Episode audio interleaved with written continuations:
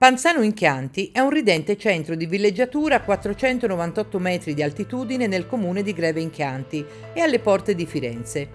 Qui la vita scorre tranquilla, è resa frenetica soltanto in estate dall'arrivo dei turisti.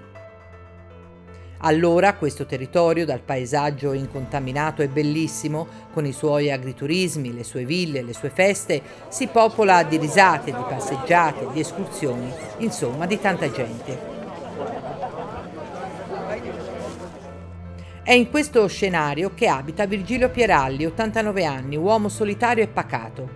Panzano è un piccolo centro con una via principale dove si affacciano abitazioni e negozi. C'è il bar, l'alimentari, la farmacia, l'edicola e come accade in tutti i piccoli centri, tutti sanno tutto di tutti e se non lo sanno cercano di scoprirlo.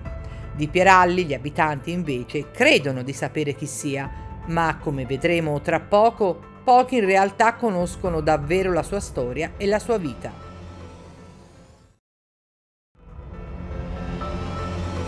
Questo è un episodio di V-Podcast, la serie di podcast ideati e prodotti da valdarnopost.it, fatti di cronaca, approfondimenti e storie radicate nel nostro immaginario comune per scoprire o ricordare vicende ed episodi che hanno segnato la nostra comunità.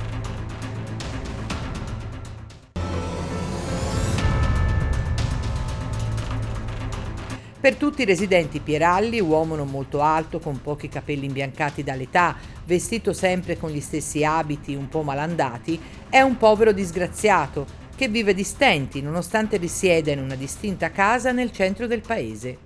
Sono talmente tutti sicuri delle sue condizioni che la sera in chiusura i negozianti gli offrono qualcosa da mangiare, frutta, verdura, pane o carne. Lui è l'uomo da commiserare e di cui parlare una volta tornati a casa intorno alla tavola imbandita. Ma la realtà qualche volta non è quella che sembra. Talvolta la realtà stravolge la fantasia e in questo caso lo fa in maniera irruente. Il tranquillo paese nel cuore del Chianti, infatti, si trasforma presto in una scena del crimine che impegnerà per mesi gli investigatori.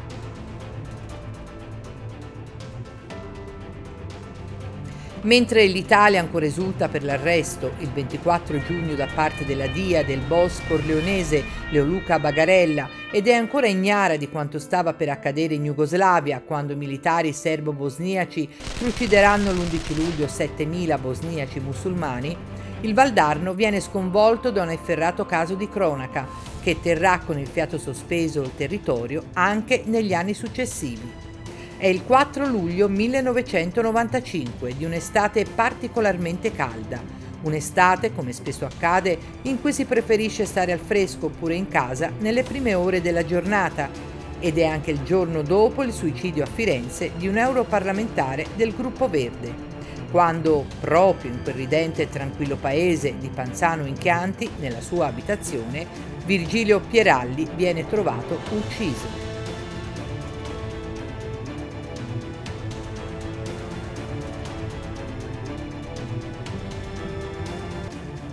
A scoprire il corpo dell'uomo riverso tra il corridoio e la camera da letto, con la testa fracassata da un'arma contundente mai ritrovata, è il nipote che, come solito fare alle 17, si reca dallo zio per portargli il giornale della mattina. Pieralli, per non spendere infatti, non lo compra mai e attende quel momento per leggere le ultime notizie. Quel pomeriggio, stranamente, il nipote trova la porta d'ingresso socchiusa, cosa non solita per Pieralli, uomo schivo e poco propenso a fidarsi degli altri. Entra, lo chiama senza avere risposta, oltrepassa il corridoio e fa la tragica scoperta del cadavere. Scattano subito le indagini dei carabinieri della compagnia di Figline Valdarno L'autopsia e i rilievi scientifici fanno risalire la morte tra le 15 e le 17 di quello stesso giorno. A confermarlo ci sarebbe una telefonata che l'uomo riceve alle 15, sembra per affari. Nessuno a Panzano, in quell'assolato pomeriggio estivo, ha visto niente. Nessuno in quel piccolo centro ha visto entrare e uscire qualcuno dall'abitazione che è proprio nel centro del paese, a due passi dal bar e dai negozi.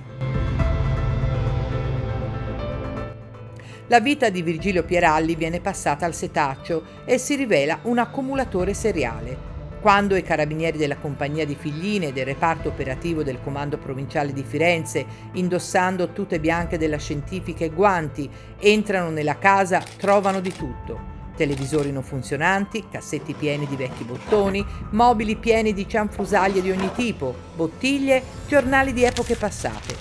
Due stanze piene di oggetti ormai inservibili, ma per lui probabilmente importanti, ricordi di tempi lontani che in lui ancora avevano suscitato fascino ed emozioni. I carabinieri, quando passano a controllare l'unica stanza in cui Virgilio Pieralli vive, dove cucina, dorme e dove ha realizzato anche un bagno accanto al letto, devono indossare anche le mascherine perché il fetore è insopportabile.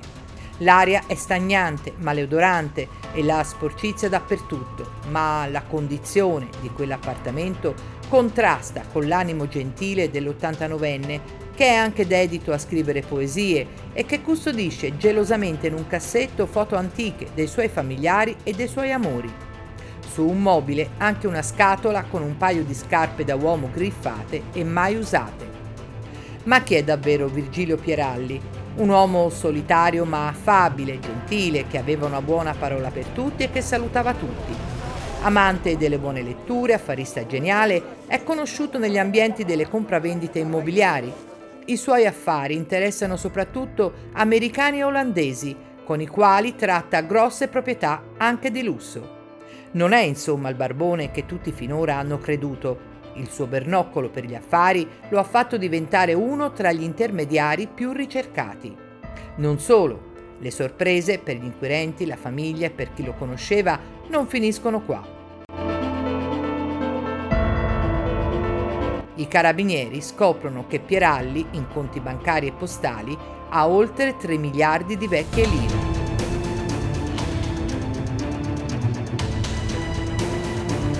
Nei giorni successivi all'omicidio vengono ascoltati parenti, amici, conoscenti, ma non emerge niente di concreto, niente che possa condurre le indagini in una precisa direzione.